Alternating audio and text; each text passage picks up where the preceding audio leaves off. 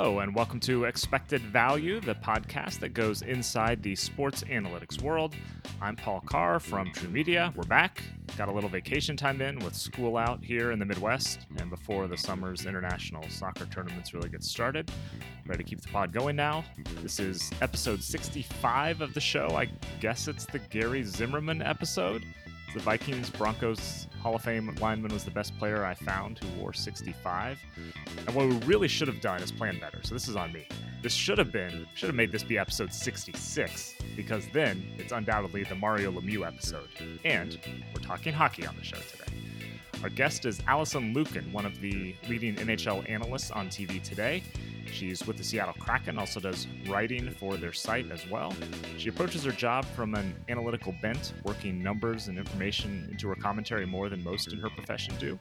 She doesn't come from a data science background. I think that makes her story and approach more interesting. So, on this show, Alison and I will talk about her career path to hockey and hockey analytics, how and why she began studying the numbers as a hockey journalist, what data is out there available for NHL analysis, at least in the public sphere, how that's evolving, numbers she looks at to prepare for games or look at games and in game, uh, the challenges of communicating data on TV, keys to getting numbers across more clearly, the importance of the hockey analytics community online and in real life, uh, and her time as the Richmond Spiders mascot. Didn't see that one coming, did you? Uh, then our resident Florida Panthers fan, producer Sergio De La Espriella, will join me to react and wrap things up. Without further ado, here is the expected value conversation with Seattle Kraken hockey analyst Alison Lukan.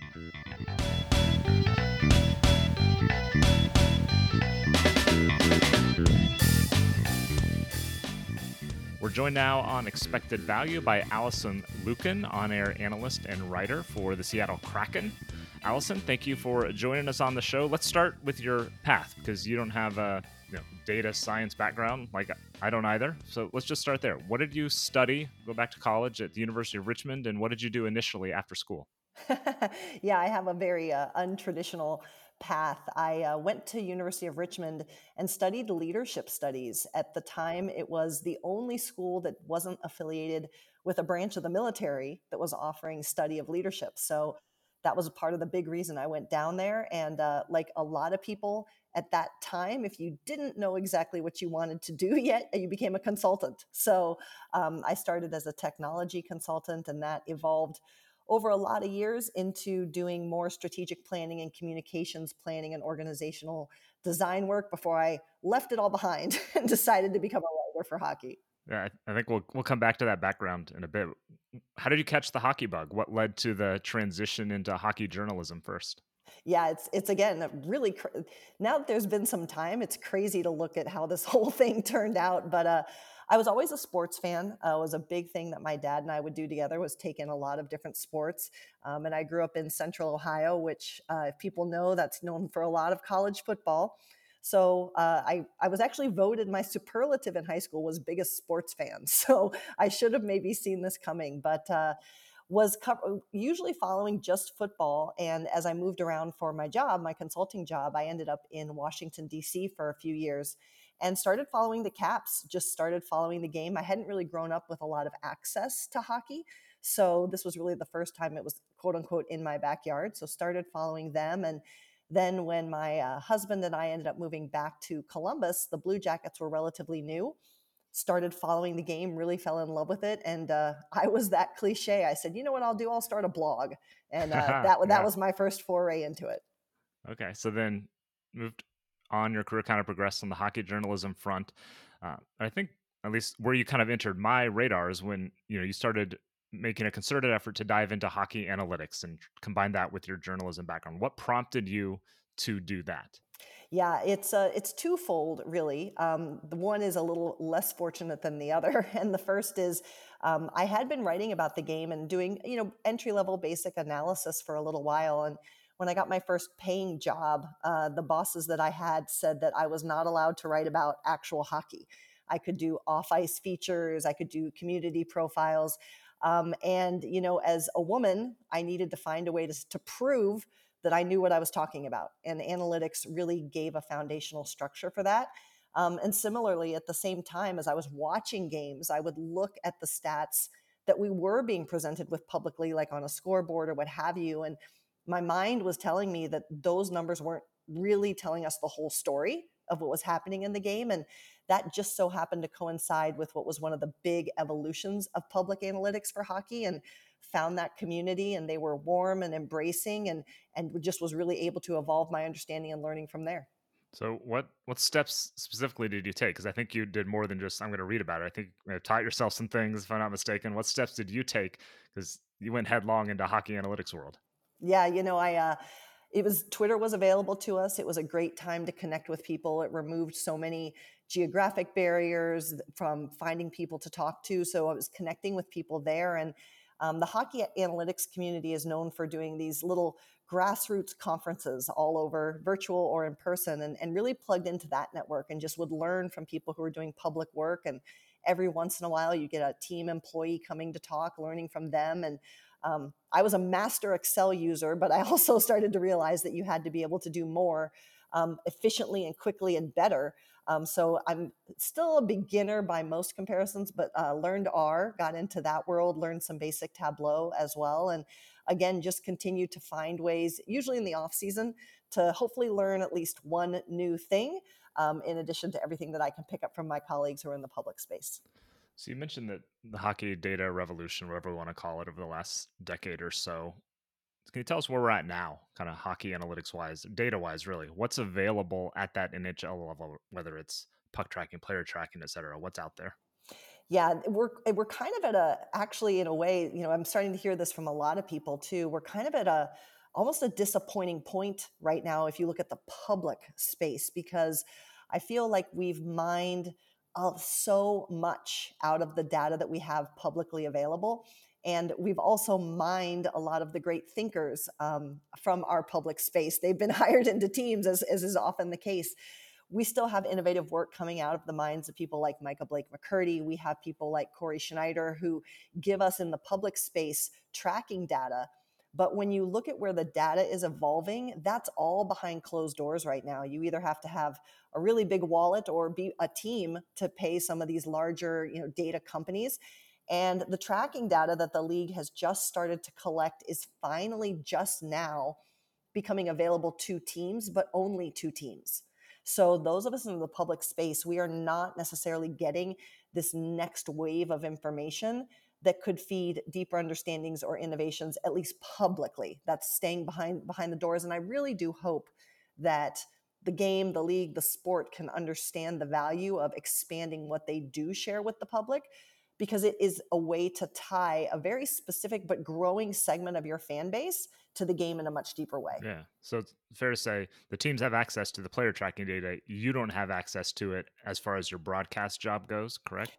Well, so yeah, so if you work for a team or if you work for a broadcast, again, you probably have some, well, I don't, but companies have some of those deeper pockets where you can employ or work with some of the, the services that have data. I do not have access to the actual league tracking data that is chip based. That is right now just with teams.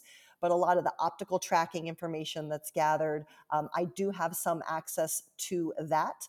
Um, but but honestly, a lot of what I share um, in my job is mostly from public sources because part of my mission is to help educate people who are interested and help them connect to resources where they can continue to further their understanding and not black box it all the time. So you got into hockey analytics. Where was the how did you transition from the journalist writer to now where you have much more of an on-air presence and role with the Kraken? Yeah again I, I look back and this is insane um, but i must i must give a shout out to um, my friend my mentor and also my boss at the kraken and that is bob condor who is an elite well respected well tenured journalist. Um, he's been with the nhl he's covered michael jordan. He's covered a whole bunch of things through a long and illustrious career but um, he had found me actually during the pandemic when I didn't have a writing job. I was not doing anything in the hockey space, as, as so many of us were affected by those two years. And he reached out and he wanted me to do just a little bit of writing. And just as an afterthought, as we had this wonderful phone call, he said, "Hey, have you have you ever been on camera? Do you have anything you can send me?" And we'd done a lot of work in terms of virtual uh, conferences during the pandemic, and I had had a couple interviews on TV. I sent it over to him. And when the Kraken invited me out for an interview, he said, We're going to have you do a screen test. And I assumed, you know, in my mind, a lot of teams across all sports, you have videos that live on your website where maybe, you know, a team representative is explaining something or doing an interview. That's what I assumed I was doing. And so after I went through some interviews with, with individuals who worked with the Kraken, he said, okay, now we're going to go to your screen test. I said, what do you mean? And we actually drove out to Root Sports Studios and I did a real live uh, screen test. And I was uh, lucky enough or fortunate enough to um, impress the right people. And uh, they took a great chance on me. And I have a tremendous team of professionals in the in the TV and broadcast space over at Root Sports who hold my hand, teach me, mentor me, and have helped me turn my voice from one that is mostly written to one that is live and on TV. Mm-hmm. So, in this current role, on air analyst, let's let's start with during a game. Just kind of want to go through some of your processes during a game. What sort of data do you have access to? What are you looking at to get a sense and to reinforce something you're thinking or give you ideas about what's going on? Yeah, so I mean, obviously, first and foremost, I'm watching the game, um, and I usually give it about you know the first half of the first period to kind of you start to feel what's happening, right, or kind of start to draw your conclusions. And again, as I said, you know, for real time information publicly, I'm going to a lot of public sources. I'm going to the NHL website. I'm going to hockeyviz.com. I'm going to Evolving Hockey. I'm going to naturalstattrick.com using that data. And then, as I mentioned, we do have relationships with some of the bigger providers, and I get a custom report um, at the end of every period that I'll hopefully sprinkle in as well. But I'm I'm watching the game, I'm pulling up information on my iPad there and kind of going back and forth and seeing as we all know those those of us who work with data where my eyes saw something right and sometimes my eyes saw something wrong as well. Mm-hmm. Yeah, how do you balance that kind of start I guess starting with the numbers versus starting with what you've seen? How do you work those two things in balance as you go? Yeah, I think it's um, interesting, and you and I were talking about this a little bit before we came on air. But you know, I think what's so important for any of us who work in data is to understand what the data we have tells us, but also where its weaknesses lie. And in hockey, we have a lot of weaknesses still. There's a lot of unknowns in terms of what our data can actually capture. So when I see a discrepancy, I think that's when it's actually interesting. That's when the cool, like, it's kind of boring to say I thought they were good, and the data says yeah they were good, right. and you're like great, everything's fine. um, but it's those gaps that I think can really compel us to dig deeper. And I think the first thing I do is when I see a big variance, is I ask myself and I say, is there something that your eyes missed? And I'll kind of go through that kind of an evaluation. And then the second question I'm going to ask is based on what I know that this data does or how it's captured or what its you know formulaic uh, base is are there gaps in what this number tells me? And that's why this is different. And i think you know knowing that and citing that are very important but it's kind of an evolution of, of banging the two sides together and seeing if i can deduce what the answer is or if we've just evolved to more questions that we need to answer going forward. So if you're say it's post game what are kind of your go-to numbers that are beyond you know your traditional you know five to ten that you typically see in a, a post-game score panel or something like that? What are the kinds of things you're looking for to capture a sense of what happened in that game? Yeah i think with um, there's one that is most publicly accessible and that's expected goals. This is a number that a lot of us see in a lot of different sports spaces too and I like it because, as I mentioned, the data we see most readily in an NHL arena, for example, isn't telling the whole story. And expected goals doesn't just tell us how much offense was created, it tells us the quality of the offense that was created. And I like that too because I think one of the most under the misunderstood areas of our game is goaltending. And so I think telling the story of the workload of the goaltender from an expected goals perspective is also really important. The other thing that I really like to look at is the transition metrics, so zone entries and zone exits. I think that can tell us a lot about a game that's becoming faster and faster and much more skill based every year. And so looking at how effectively a team can move the puck, you know, it's great to score a goal, but to score a goal, you have to shoot. And to shoot, you have to get into the zone at the first place. So that transition game is also something that I find really interesting and compelling. On the expected goals front, I'm curious what the process has been for you the last few years. Is I, I can speak to the soccer front, having worked extensively on that, and it's been you know eight nine years, I think, since I first got the number on a graphic at ESPN, and it you know it, it's fits and starts as far as acceptance and things like that. I'm what the what the reception has been for expected goals for you front in the hockey front. Yeah, you know, it's been pretty good. Um, you know, as I said earlier, I think that, you know, if you're a fan that your desire of how you want to enjoy hockey is to sit in the stands and have a beer and a hot dog and just cheer and enjoy it, I think that's amazing. Um, but for people who want to dig a little deeper into the data side, it's good. I think that what I have done with it that has fed a better ex- uh, acceptance, at least in my opinion, is I really try to take terms and turn them into as accessible language as possible. So while we can talk about expected goals, we know what that means. When I'm talking publicly, I'm usually saying shot quality. So I like to make it something that makes sense to someone who's maybe hearing it or seeing it for the first time. Um, and I think that resonates a lot better with people than you know, because then there's always the joke: expected by whom? What's expected? Right, you know, right. and, and, I, I, didn't expect anything. Exactly, exactly. So, um, you know, I'll say that, or I'll even um, go even more colloquial sometimes and say, you know, those shots where you go, oh, and you react. Mm-hmm. That's shot quality. Right. So, so that's how I do it, and I, I think people are are vibing with it. And it's it is one of the cool things about being in Seattle with a new team is we have a fan base that knows a lot about the game, but also is learning about it at an NHL level. And so they're really hungry to learn about it. And I'm so happy that we're providing them a lot of their foundation in ways that I think are, are most important.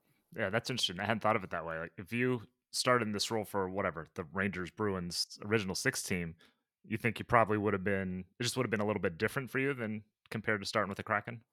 Yeah, you know, I think um, I think it might be because I think what I, my opinion again, uh, that I'm learning is a successful broadcast fits in with its fan base and its community, right? And so I think that when we look at what Seattle is all about, it's a very you know smart, um, technology, data focused community um, that really likes to understand and dig into things. And I think that the way we are talking about the game suits that market. Um, I think there might be other markets. You know, I used to cover the Columbus Blue Jackets, and there was a big part of that community that enjoyed the work I did as well. So I don't know that it would be different. I could see that it could be. But again, it's all about fitting where your fan base is, what they want to learn, or if they don't know it yet, are they in a place where they're interested in that kind of thing? You mentioned on the communication front, you mentioned uh, speaking the language with shot quality, maybe instead of expected goals, depending on the audience. What else is key to communicating data clearly, whether it's TV, writing, whatever it might be. Yeah, I mean, I think, and you know, we've come so far in this space, even in the time that I've been writing about hockey. But if you looked at an article 10, even 12 years ago, you know, you were seeing mostly words and maybe, you know, a, a ggplot graph or something of that nature. I think that what we can do to make data more accessible and more accepted is to continue to bring in the work that is visual based. So, be that not just a graph or not just a table, but you know, showing a rink visually and showing shot locations on the rink, bringing in video clips. I think that's been really really huge for me is to be able to say i'm going to tell you this player is good at this thing and then i'm going to show you a clip of this player being good at this thing um, and you know co- contrasting that because again we want people to understand what they're seeing and understand why it matters or why it made an impact on the outcome of the game or what a player could or couldn't do. So I think leaning very, very heavily on whatever visualization you can is huge. Yeah. What what else is challenging just from a TV standpoint, which is obviously a different medium than writing? What what else is challenging about trying to get a, stat or, or data point across on television? yeah, you know, I think um, even some of the big, you know, national broadcasts we aren't necessarily equipped yet to as readily turn around the visuals that I'm talking about. A video clip is fine, um, but you know it's helping your editors learn what you want to highlight in a package or what you want to show or where to pause in a video versus what maybe traditionally has been shown. I was I was having this debate actually with my producer um, over dinner a couple days ago, and I said if you watch in hockey, it's a very traditionally accepted fact that when a goal is scored, first you see the whole play and then the second cut is the pass that leads to the shot that leads to the goal. And the final shot is just of the individual shooter sending the puck into the net. Whereas when I'm thinking about the play, I want to see it big, then I want to see it close. And then my final look, I want to see big again because I've now started to figure out why it happened. Um, so I think you know changing the way we think about how we present information and ultimately on broadcast too there is the limitation of what data you can even get. And then understanding or having the skill set in your team uh, at, on a broadcast to turn that data into a visual quickly and accurately that isn't just tables or numbers or things like that. Yeah. Kind of on the communication front and going back to something we talked about earlier you've sort of answered this over the course of the conversation but that corporate consulting background that you kind of started your career as how do you see that informing what you do on air now? Well, it certainly gives me the ability to talk and think on my feet because I've had to give a ton of presentations and and you know answer a lot of proposals and convince someone that you know they should work with us or that they should hire us. But I think it does speak to why I'm so comfortable with data uh, too is that when you're a consultant as we all know or if you're any kind of contract based employee, you have to find a way to prove your worth. And so for me, when we come to hockey, it goes back to what I said earlier. You can't you can't just say they're good. Why are they good? How good are they? And so it's that kind of a, a critical thinking thought process, if you will, that lends itself to the way that I like to use data in my hockey analysis. You mentioned the hockey analytics community and the different conferences and whatnot, and how important that was to getting you involved in the sport. It seems like you know I'm a little more of an outsider to the hockey specific uh, analytics community. It seems like that's a very tight knit group with these conferences gatherings. What makes that group maybe special or different from your perspective? Yeah, I think it's just it's it's funny because when hockey analytics really kind of started to bloom, um, they didn't have the best reputation. Uh, we were viewed as arrogant, you know, as all data, data, data. There was the colloquial, you know, watch the game, nerd was the was the common response. Um, but I think you know what happened was the very first time there was even a small gathering, at least as as the lore and our forefathers, if you will, tell it, is that it was a group of friends who just wanted to get together.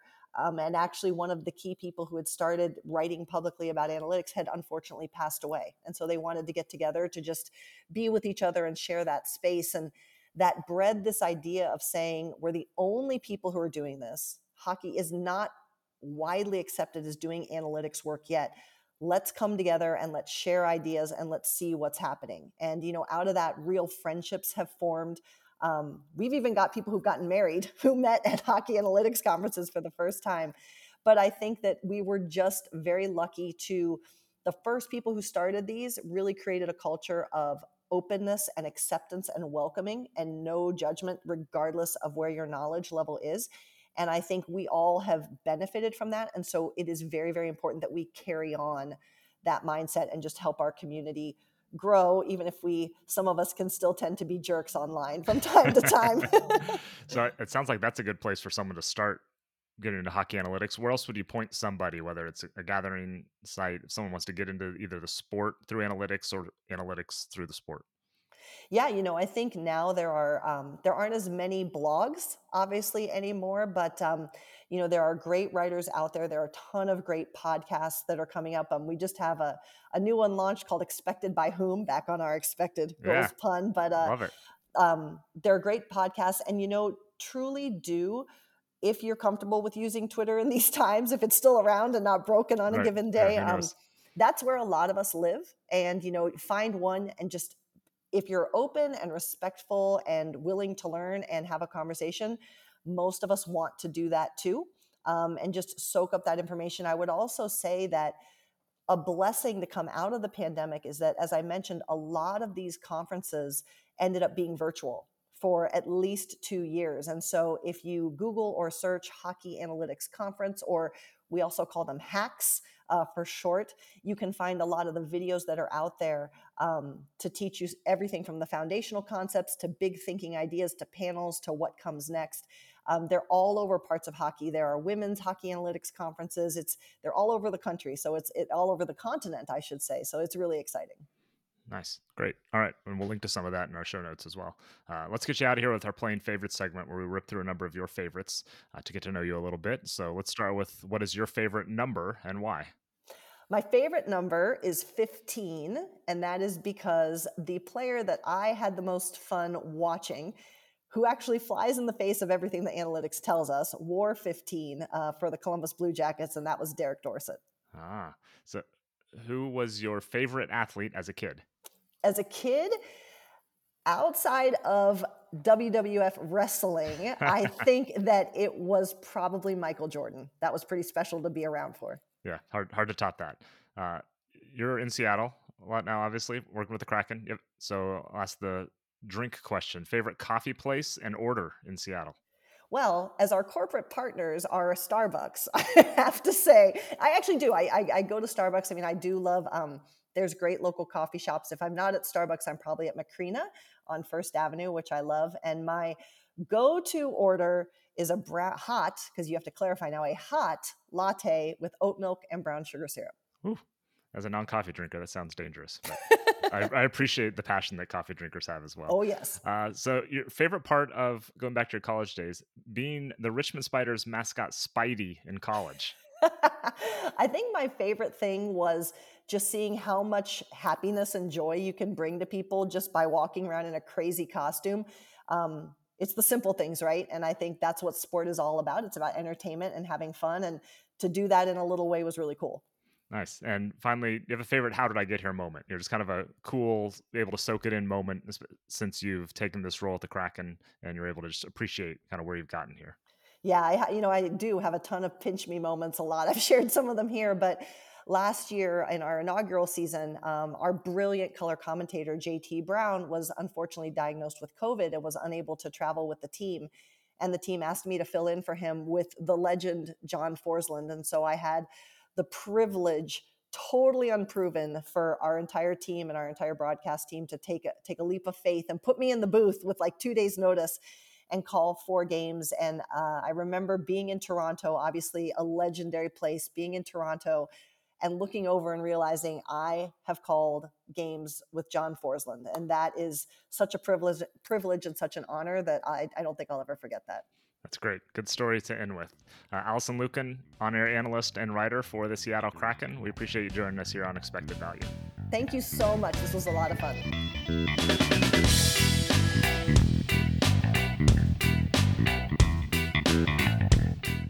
Back in the TruMedia studios, I'm Paul Carr. Thanks again to Alison Lukan for joining us on the show.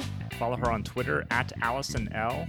That's Alison with one L and then an L at the end. You can check our show notes for links to that or links to her work and other articles about her. I'm joined now by producer Sergio De La Espriella, who may or may not have slept last night. We're recording this the day after Stanley Cup Final Game 3, which the Panthers won in overtime for the first ever win in the final. Sergio, first of all, how are you holding up? How are you doing? I just want to say I'd like to personally thank Matthew Tkachuk and Carter Verhaeghe. um, they've both been here a combined like three seasons or something like that and they already i think are like two and three in the all-time playoff performers list in florida panthers history so uh, it is a good day when Matthew Tkachuk and Carter Verhaeghe are part of your hockey team. So it is a good day, Paul. Is John Vanbiesbrouck number one? Is he still number one, or who you got? I th- honestly, I think it's Barkov who's our captain and uh-huh playing right now. Vanbiesbrouck is is is definitely in in terms of cult heroes, yes, but right. not as many points. Not as many points, of course. fewer uh, points. Yeah. Fewer points, absolutely. Oh, but well. no, no, yeah, I, I, did get um some sleep last night. I did push my alarm a half hour this morning, right. but uh, you know, it's a it's a good day, and I don't have that much time to enjoy it because we are recording here June 9th. right. Uh, Paul's talking about Game Three on June eighth, and uh, I have a Miami Heat game to worry about. So, boy, juggling those at the same time that's something just it's a lot it's a lot yeah, but i'm glad to be doing it glad you're holding up all right okay so you watch uh, more hockey than i do uh, what did you take away from the talk with alison I thought it was a great conversation. Um, it's funny because I had seen Alison on TV because I have the ESPN Plus um, Power Play feature, like mm-hmm. the equivalent of League Pass in the NBA or right. Red Zone in the NFL. Um, and so I do a lot of late night hockey watching, especially during the season. Obviously, not during the off season, but I do a lot of late night watching, hockey watching, and it was cool to see and like put a recognize like, oh yeah, that's right. I've seen this person and and doing her job and, and being really good at it. Uh, I think one of the coolest things that she mentioned was the fact that she purposely uses publicly available data when mm-hmm. she's on the air so that way if people need to go and or they kind of get the bug either the hockey bug or the analytics bug they can go and figure out hey you know what is um, the zone entry percentage and why is that important? You know, right. why is it that this team keeps playing the puck behind the net rather than shooting directly at it? You know, so I like having those Um, I like having people in those positions because it's people like Alison that are truly going to help grow the game, and it's in any facet. Right here today, we're talking hockey, of course, um, but it, it is still a very young um, space. Hockey mm-hmm. analytics is, and you know, I've been on sites like Natural Stat Trick and stuff like that before because I, as crazy, crazy statement, Paul, but I do like sports data. It's kind of crazy that uh, nerd. Uh, yeah, I know, crazy how that how that works. But you know, I've been on those sites, and she's right. You know, there isn't as much publicly available data as there is for um, something like baseball or even football or soccer. So mm-hmm. um, I really enjoyed that aspect of it. And I think my favorite part was the fact that she said the local broadcast has to, a good local broadcast will cater towards the market that they are servicing. And I think that that's very important, again, in the grow the game aspect.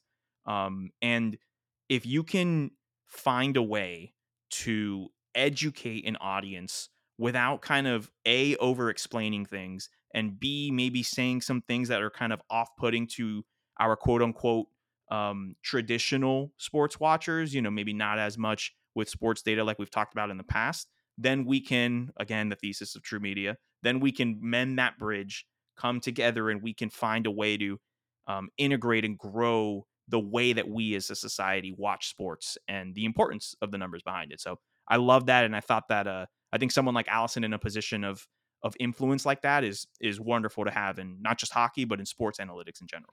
Yeah, and that kind of leads to one of my main takeaways. Like Alison obviously did not have a data science, math, stats, whatever background, uh, like so many you know analysts do today.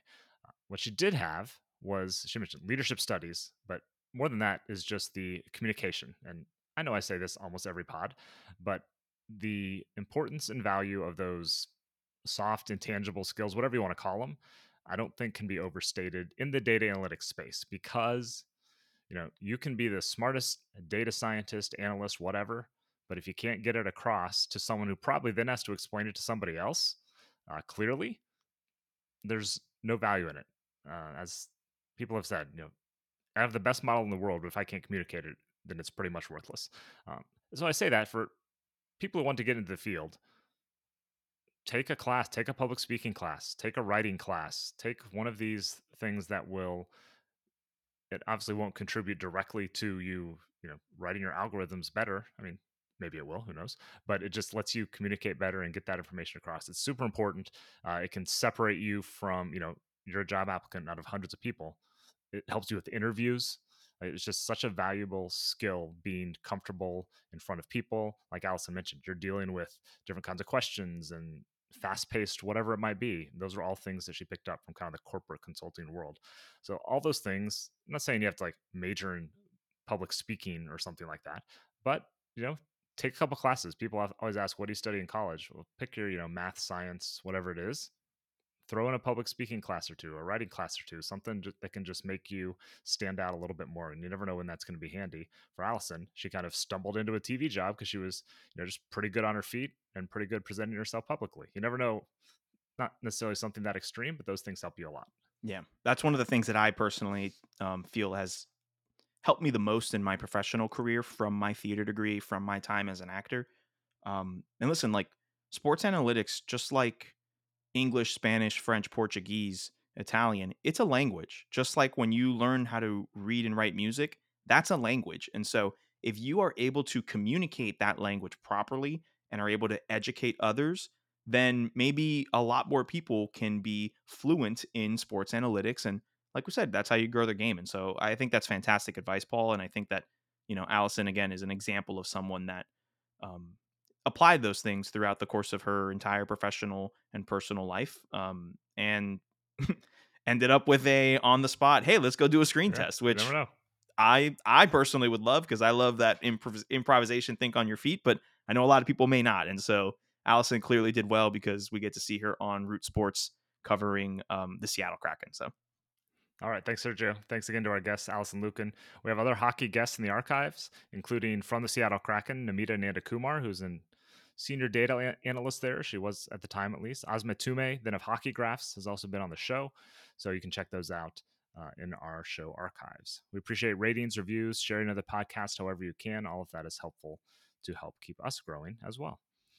On behalf of Sergio De La Espriella and all of us here at TruMedia, I'm Paul Carr. Thank you for listening to Expected Value, the podcast that goes inside the sports analytics world.